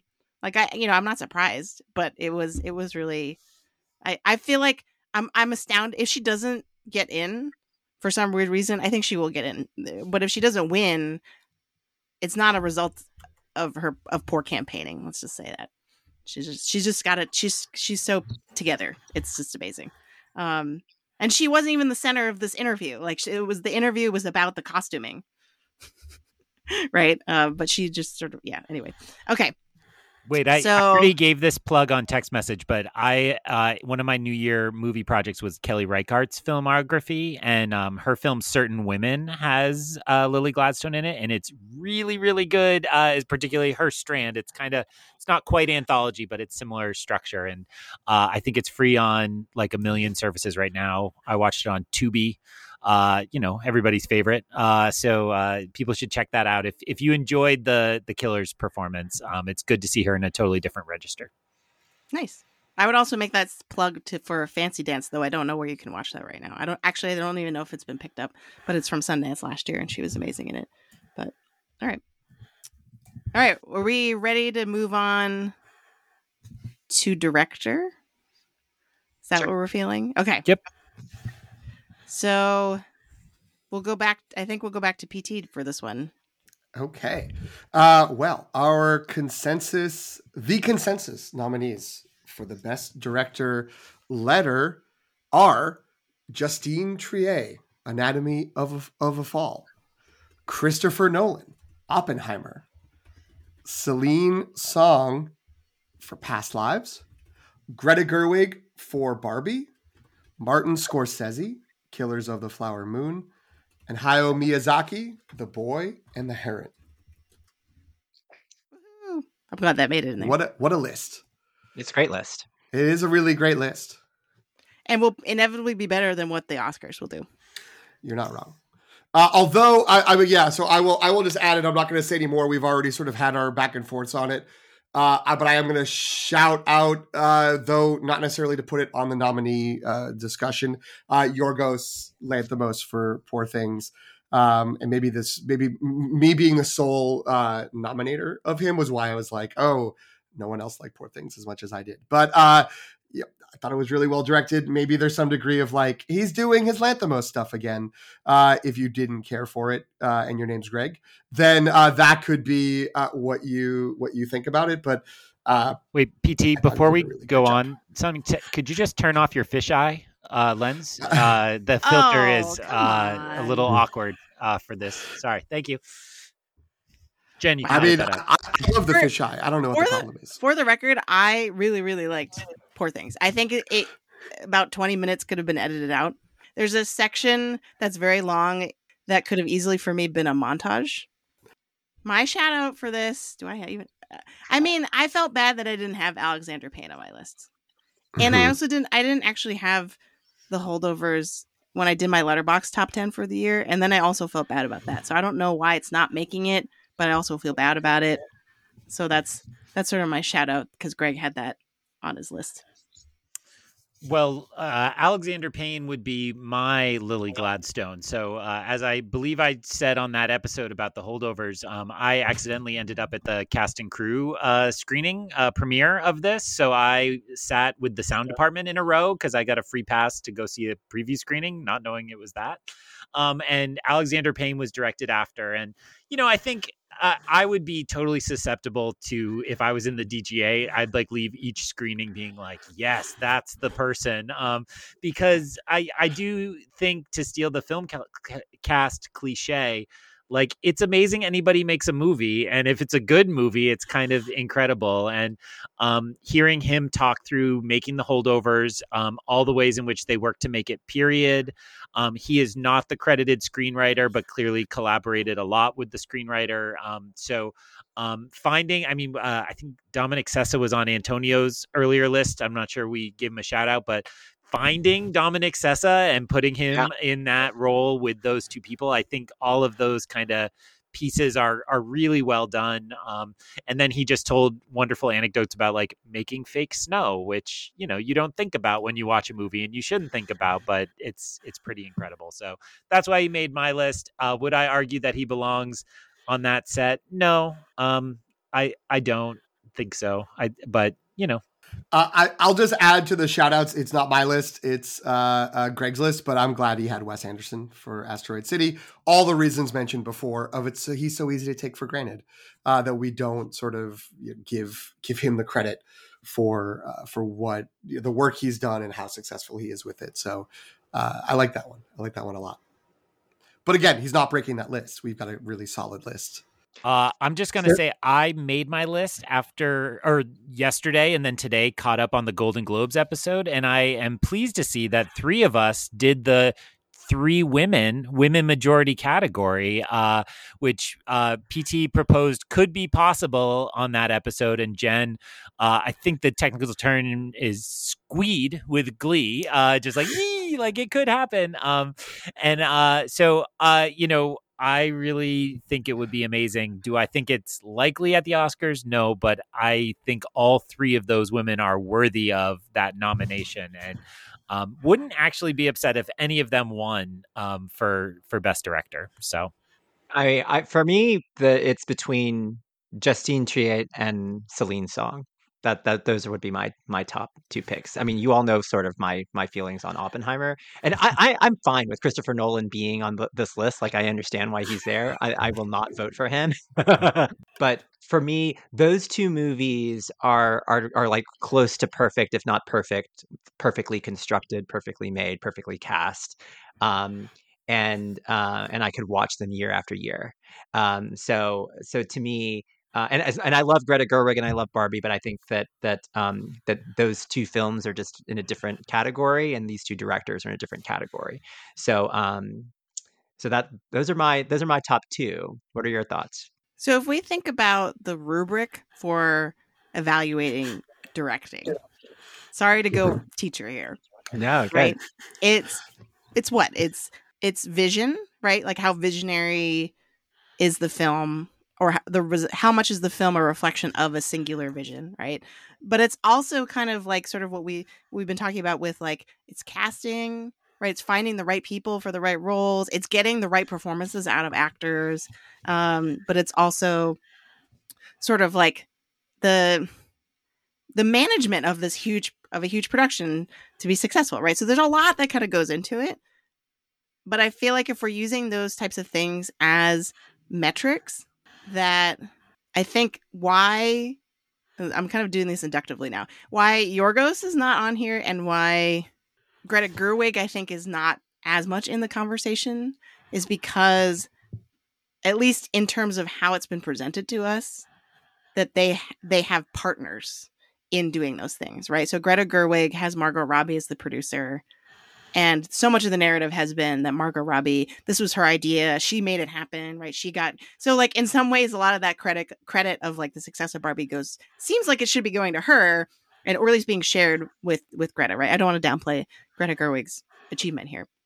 Same thing with Yorgos, right? Part the the story we've been getting is she's like uh, he's partnering with Emma Stone. Emma Stone was like really crucial in terms of figuring out what this movie is about and defining Bella as a character, right? And arguably that doesn't work. The movie itself doesn't work if she's not doing that. So that's sort of like why I'm like they're not quite there for me. And so I would act for me. I'm more torn.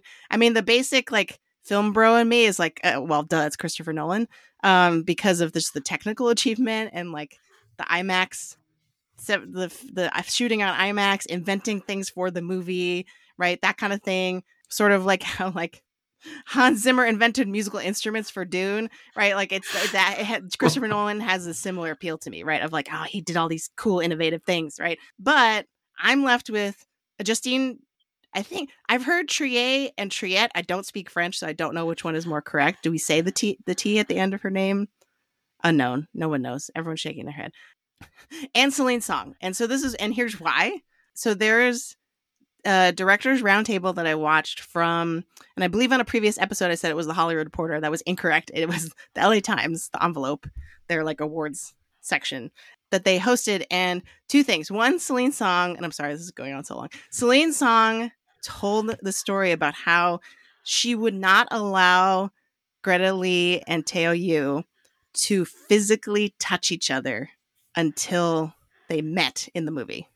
So like they had only zoomed prior to shooting that scene because she wanted to like have the awkwardness of them reuniting to be authentic. Like she wouldn't even let them shake hands when they met each other, which to me I was like that is so smart. And like that now it seems like all the great things about past lives were deliberate and planned and purposeful and I think that's brilliant. Um same thing with Justine Triet like the fact that she like wouldn't even tell Sandra Hüller whether or not the like what she thought about the character and let her kind of figure it out. And that to me fits perfectly with the theme of the movie, right? And and so I don't know. That's my long way of saying it's for me. It's between the two of them.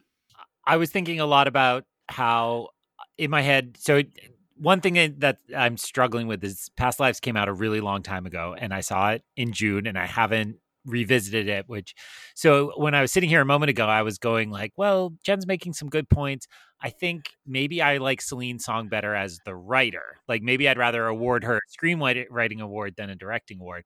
I'm like yeah yeah feel good about yourself greg you did that. And then i remembered the last shot which if you're talking about like singular vision and something that you know um PT has actually been very nice about Maestro, uh, but no Maestro hasn't been brought up often across these lists.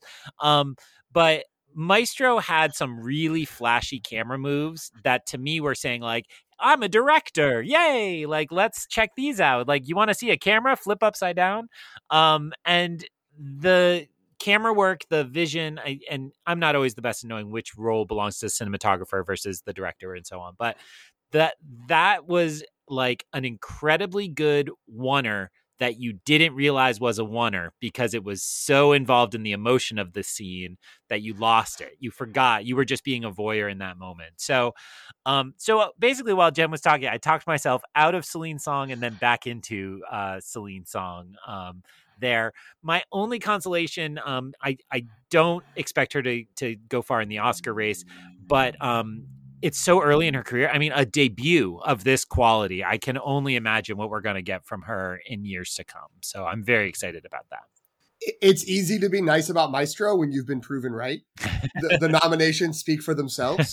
That's true. No one picked Maestro for basically anything. No. Uh, Right? But, Do we have uh, any? yeah, no. I don't uh, I, I, I put it for best makeup because I'm the only one who went down that far. Yeah, I didn't make it that far because I knew we Uh, weren't recording. but uh, here's uh yeah I, I i i'm i'm good with this consensus that i feel like is is coming to the two sort of smaller movies.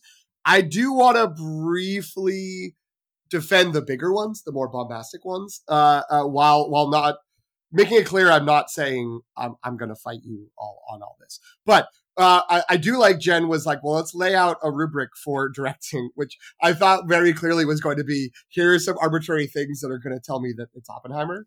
um, although I, I, I appreciate that's not where, where it ended. But while you were Nice laying curve. that out, while you were laying that out, I was like, this is Scorsese for Killers of the Flower Moon. Oh. The vision, Mm. the sort of setting setting things up, managing all the people, casting it impeccably, like getting all these things together and doing it sort of uh, uh, very, uh, I think, clearly with the understanding, which I, I- don't think we should overlook, like how uh, you know. Um, uh, maybe this is bad to say, but it's laudable that someone who's 80 years old, uh, who's been very successful for decades and decades, recognized, like, I'm telling this story and I probably shouldn't.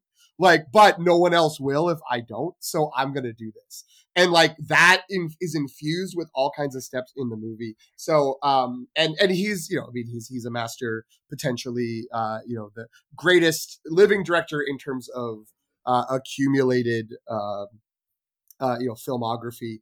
Um, one of the contenders being someone else we're not really talking about on our list, who's Miyazaki. Um, but uh, you know, so be it. Uh, uh, I, I will say I don't think we're getting to it uh, because of uh, time constraints. If we had gotten to screenplay, uh, my Andrew Scott would would have been Killers of the Flower Moon, an adapted screenplay, where I'm like, this is such an important job. The thing, the choices they made, and the way they took the original material and the way they reshaped it into this, this needs to be recognized. So that's where I would put, since we have, uh, you know, uh, justifiably, understandably, gently snub Lily Gladstone. Uh, I'm also fine saying, okay, it's not Scorsese here. Um, and you know, Nolan's getting his flowers. No, Nolan's going to be fine. Um, but you know, it, you, you put a gun to my head. He did the best job directing movies this year. Uh, but I, am fine not uh, not awarding him for that. Uh, between the two, uh, Justine Triet slash Triet uh, and Celine Song, I just like Past Lives a lot better and all the things that you were saying. So I'm going to go Celine Song. So Celine Song, you've won Best Director. Yay. Well done. We're the only ones who can see. Call us. She- We want to hang out. We like the way you talk about movies. Yes. All right. So now we're moving on to Best Picture. Now, unlike the Oscars, and this was largely by accident, but PT flipped out and was like, "We only get five, but I, I only left five spaces in the table because that's It's what for we the did for all the other categories." So, Antonio, do you want to read our consensus picks? Oh yeah, great. Um, all right, so for the first annual letters, the the nominees for Best Picture are Oppenheimer, Past Lives, Anatomy of a Fall, and Killers of the Flower Moon. Do you like the little pause I left? Like if a mm-hmm. camera was going to be was going to Really be good. zooming in on the cast. You're definitely hosting if if we have this in, mm. if this becomes a real show at some point in the future. when this becomes a real show. Yeah. That's right. right, right. All right. Any shout? Oh, we already have shout outs in here. Antonio put them in oh, here. Oh, that, that was just me. um, so my in my top five, I liked actually uh, narrowing it down to a top five. Uh, May December, I know that that it's it's a it's a polarizing film, but I thought it was a tricky um, movie to to do well, and I I I thought it was pulled off really great. And All of Us Strangers, which um which um you know I know is an maybe an unusual pick for this for this category, but um to me when I think back to last year and like and, and have sort of like visceral memories of being in the theater and experiencing a film, it it would come down to to three movies: Past Lives, Anatomy of a Fall, watching it with with with two of you, and then um and then All of Strangers, watching alone, and then and then feeling like I wanted someone with me. um and I just thought it was um I I I just love all I love all of these movies. Uh, the ones, even the ones like I again, I didn't love Oppenheimer, but I'm but I respect, I understand why it's why it's there, and I respect it. And look, if I get outvoted for that one, and that that I I I, accept it. But um, but uh, Past Lives, Anatomy of Fall, uh, or would be my top two. But what what are, what are the rest of you? How about the rest of you? What are the shout outs?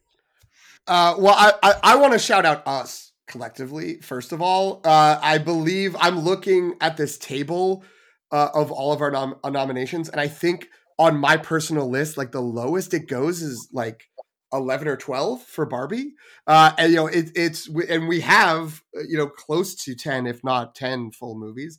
Um, but I have the weirdest outlier, so I'm gonna go um, uh, by uh, b- by saying it and and uh, I've I've held back uh, on both best supporting actor and actor because I had people from this cast uh, on the list there, uh, and that movie is Godzilla minus one, uh, which seems super out of place uh, on uh, on this list amongst these uh, high art movies. Uh, but this is an incredible movie. Everybody, don't sleep on it. It's the first time I've ever even there's the the original Godzilla movie in the 50s uh, which of course like set the tone and and does feel in retrospect like some like an art piece almost um it's clearly the best Godzilla movie since then potentially even better than that it's the first time I felt there was a legitimate human drama unfolding uh in the context of a giant monster rises out of the sea and starts like randomly attacking cities uh, Spoiler. it, it- uh, I know. ap- apologies. Um, it's, it's it's the first time that like, uh, and, and again, I maybe I you know I've missed some of them along the way, but it's the first time you know the the original Godzilla being a sort of you know post nuclear you know age atomic age uh, a symbol of dread that there's a a similar usage of it, but like tweaked in a slightly different way. I, I thought this movie was incredibly moving. I didn't expect to be crying uh, in scenes during a Godzilla movie um, you know, uh, unless I was crying because of the majestic destruction done by a kaiju. Um, but it wasn't that; it was because of the humans interacting with each other uh, and and the drama that played out combined with. Uh, you know, a, a Jaws homage for like 20 minutes in the movie, and then um, you know, almost like an, an Ocean's heist kind of like we're assembling a team to put a plan together. There's all kinds of things mixed in together, and it's done really effectively. So I don't think it should crack our, our actual list of nominees, uh, but I- I've gone long enough not talking about it. So I do need to say Godzilla minus one was one of my favorite movies of the year. Um, and I think it isn't it coming back to theaters in black and white. Did you hear this? I did see that. I didn't, but I will go see it. uh, Godzilla if that minus happens. one minus color, I think, or something like that. I- that's not even a joke. I think that's what they were calling it. Uh, so, um, uh, I did, yes, I, I actually thought about it in some of the supporting uh, categories uh, myself, or I, I couldn't really decide which performance to honor out of it. But I'm I'm glad it made a list. It's not eligible for best foreign language because Japan went with the Wenders, right? So, um, uh, that's that's a Famous Japanese director of Inventors. yeah, yeah, who pops up a lot in the Coppola book uh, that I just read.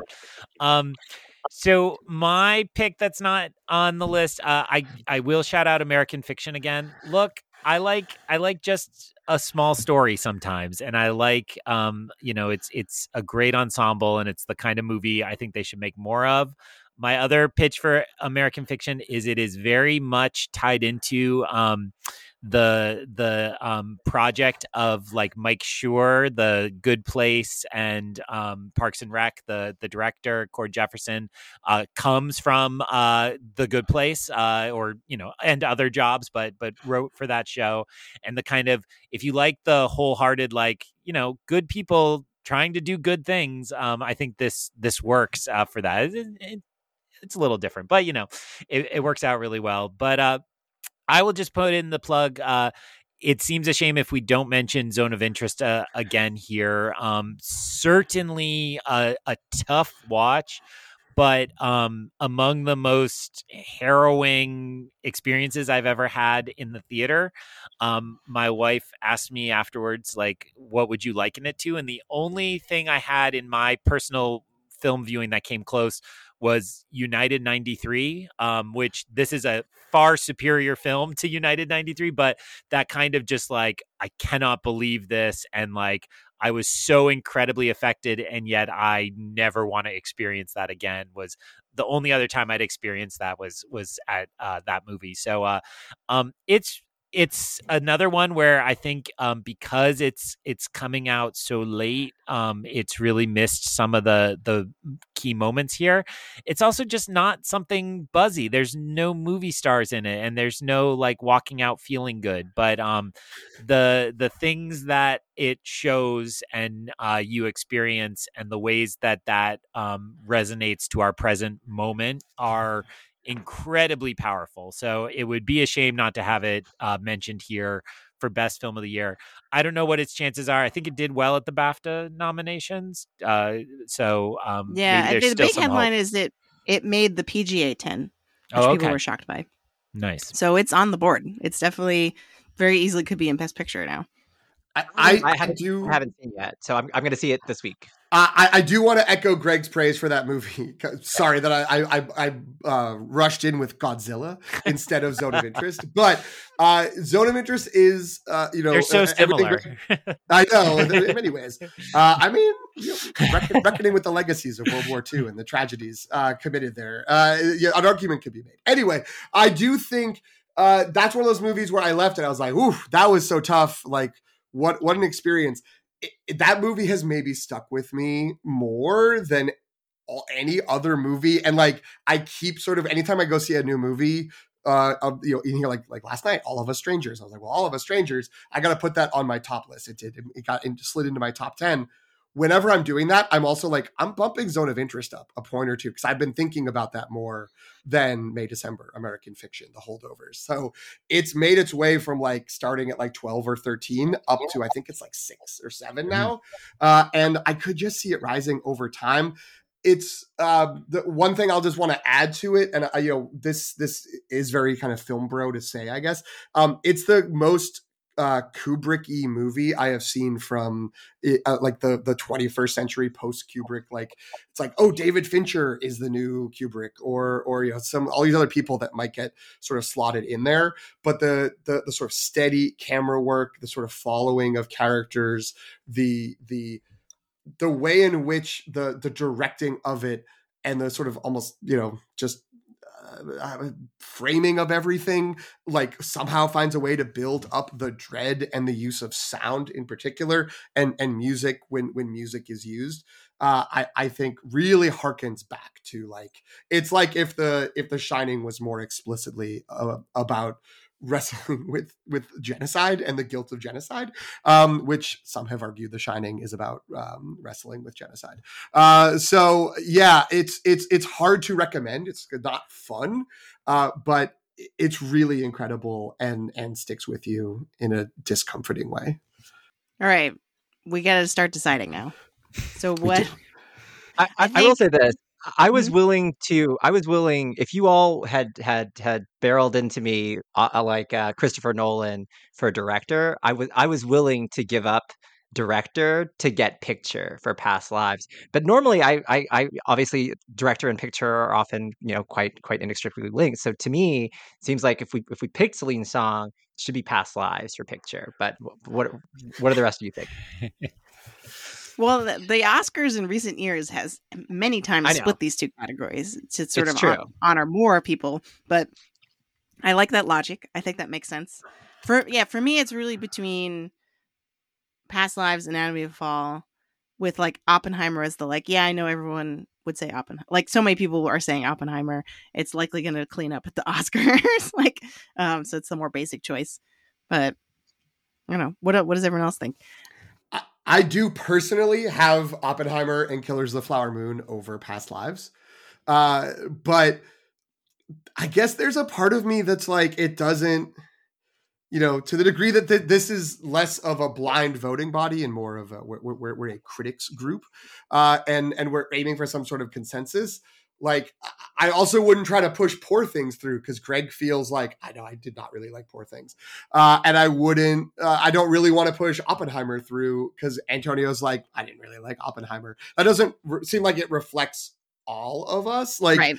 and and again, if it was like the little movie that could, and it's not getting any other recognition, maybe I would feel differently. But it's like it's Oppenheimer. It's made 600 700 billion dollar a million dollars it's fine uh it's going to be okay it's going to win a bunch of things uh elsewhere um and you know again if it comes down to past lives versus anatomy of a fall i'm i'm going past lives all the time uh i'm you know uh, I'll put a little like, are we sure we don't want to consider Killers of the Flower Moon? Like that movie's incredible, uh, and in many ways is a towering achievement uh, and, and a late career masterpiece. So I'll, I'll put that out on the table. But if we're if we are down to the two, you know, quote unquote smaller movies, uh, I, I go with Past Lives.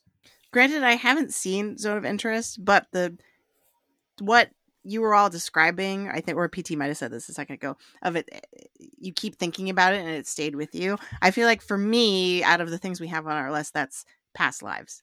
That's the movie that I saw the longest ago, and yet is the one I periodically come back to and think about. It's the most thematically rich in terms of both what's happening with the characters, but then also sort of how I, as a viewer, can sort of relate to what's going on with the characters and how it's both so specific, but then utterly universal in in what it's talking about.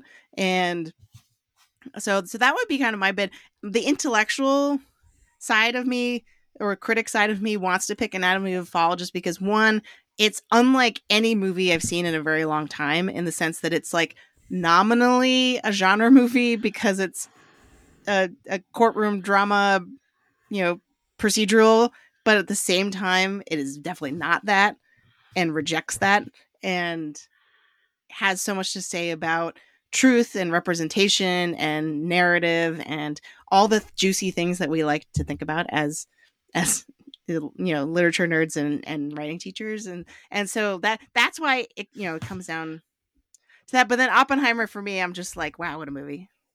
Like you know what i mean? But what I a think picture! it seems like yeah 'cause it's the it's the um once upon a time in hollywood al pacino meme but i but i feel like it sounds like we're going we're leaning towards past lives as a consensus pick. Greg what do you think?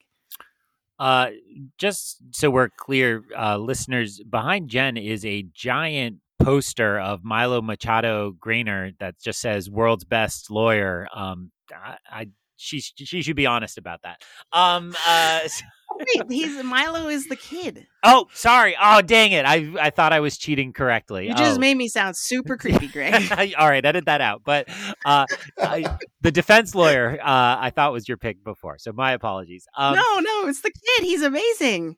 He All right. carries that movie. uh, Not more, maybe more. Than, well, I mean, Snoop. I don't want to go back and relitigate the acting categories, but like you know, he's uh, he's the centerpiece of the movie in a lot of ways that people don't notice because Sandra Hüller.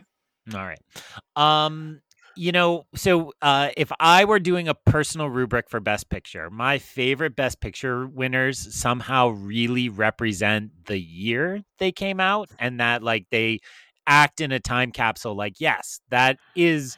Um, you know, honestly, last year's Everything Everywhere All at Once, as crazy as it seems, that was like, yes, that is what it felt like to be alive in 2022 and dealing with the world. Um, and if that criteria were dominating my thinking, I just want to say that I would go Killers of the Flower Moon because I think this moment where we're trying to reckon reckon with our history, with toxic masculinity, with all these issues that are getting stamped down all over the country, I would just say this is the movie that was the most important way in which we were thinking about the world in 2023. Um, so that would be my case uh, were I to make it for Killers of the Flower Moon, but I, I don't think that uh, I can really do that. Um, I can make that argument for past lives oh, because of the skyping, and then they meet in Mm. person, and the uh, for a post COVID world where we're quote unquote back to normal, but not really and never normal. I feel like that's all right. past lives keys into that.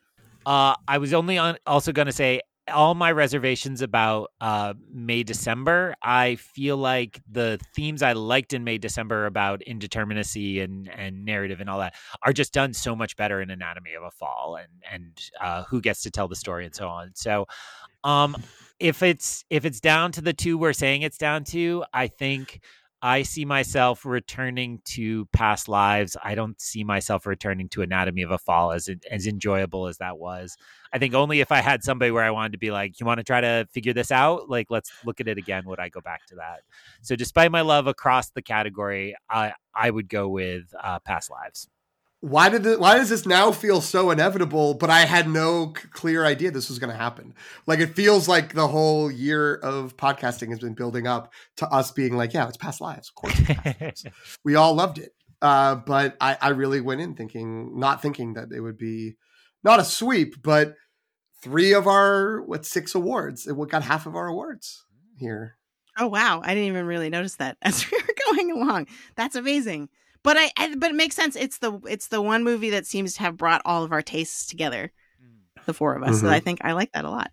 Um, and this, you know, we this was a this was a true dialectic. We we we produced this through our conversation. I don't I don't know if we could have done this any other way. You know what I mean? Or like I don't know if this would have been the result had we tried to do this another way. And trust me, listeners, we discussed many other ways to do this. Um, it was a long we almost had a longer conversation about how to go about doing this Correct. than we actually did doing it I, I will say because we don't have time for it, uh, based on sort of the the wrestling around director and picture. Um, this is not final in any way. I, I'm just gonna say I feel like the original screenplay would have gone to Anatomy of a Fall. That would have been where we would have Mm. awarded that movie. Uh, and uh, you know, now that we know, oh right, we've got Past Lives has got these bigger awards. Um, then we would start to feel, you know, oh, that's maybe where we can finally Right. get something. and killers may be adapted that would have Mm. been Look, uh, like I said, I, I you could have voted me down three to one, but I would have dug in. I, would have dug in pretty deep. I don't know if you could have gotten me off that that hill. I would have gone with you for killers. I would have gone with that. Anatomy and killers. Yeah. All right Yeah. done we just did it um, Why did we waste our time on these other categories? uh, all right well this was so much fun I, I cannot believe a that we all managed to schedule a time when the four of us could be on like together. That was a feat in of itself. Two, that we managed to keep it under, and let's not blow it now. We were, we, we managed to keep it under two hours, uh, and that we got through so many categories and managed to managed to do a, a quickie for the screenplays. So thank you all so much. We'll do a round of self promotion. So we'll start with Greg. Where can folks find you on the internet? so Uh, they can take take you up on your poor things shade. Ooh. Oh, well, uh, I am at ptmcniff at gmail. uh, um, uh, uh, people can find me on the internet. Uh, I am Ion Cannon most places. That's E Y E O N C A N O N, including ioncannon.com. That's my Letterboxd name. We started a thing. Where we are tagging our Letterboxd reviews with LTR Pod. So if you want to just see what we're watching and what we're saying about it, search in the tags on Letterboxd for LTR Pod, and you'll see that I watch a just disgusting number of movies. I don't know if I'm ahead or PT's ahead. It was pretty close for a while. I got a couple of short films in yesterday, so I, I, I might have inched ahead, but it's it's a little bit of a cheat. Um, you can find uh, me on Letterboxd uh, at uh, PT McNiff, uh, PTMCNIFF. Um, you you can uh, yeah follow me there. Uh, and uh, if you want to email uh, the show, we already said up top how you can follow uh, the, the show. Uh, but if you want to email the show, then uh, the long take review at gmail.com. Send in your poor things complaints, send in your maestro complaints, send in your Oppenheimer complaints, uh, and uh, you know we'll, we'll we'll we'll listen and uh, you know feel that we're still right ultimately in the end. And Antonio, Letterboxd is the only place people can find you. So where can we they find you? On Uh, yeah, I'm at A Elefano, A E L E F A N O. I've letterboxed. And you can find me on Letterboxd at Qui Gon Jen, though I um maybe this is a Highlander situation where there can only be one, but like I'm the one I've ta- swapped places with PT. He's been really diligent about logging all and reviewing all his movies. I haven't done any for 2024 yet. I have to catch up um on, on ones, but there there are good reasons for that potentially that I won't get into, but uh but still there's no excuse. Uh and you can find me on Instagram and Threads at Sopchockchai S O P C H O C K C H A I. Should I play us out with our red carpet music? Please. Mm. All right. Thanks, everybody. And go watch some of these movies.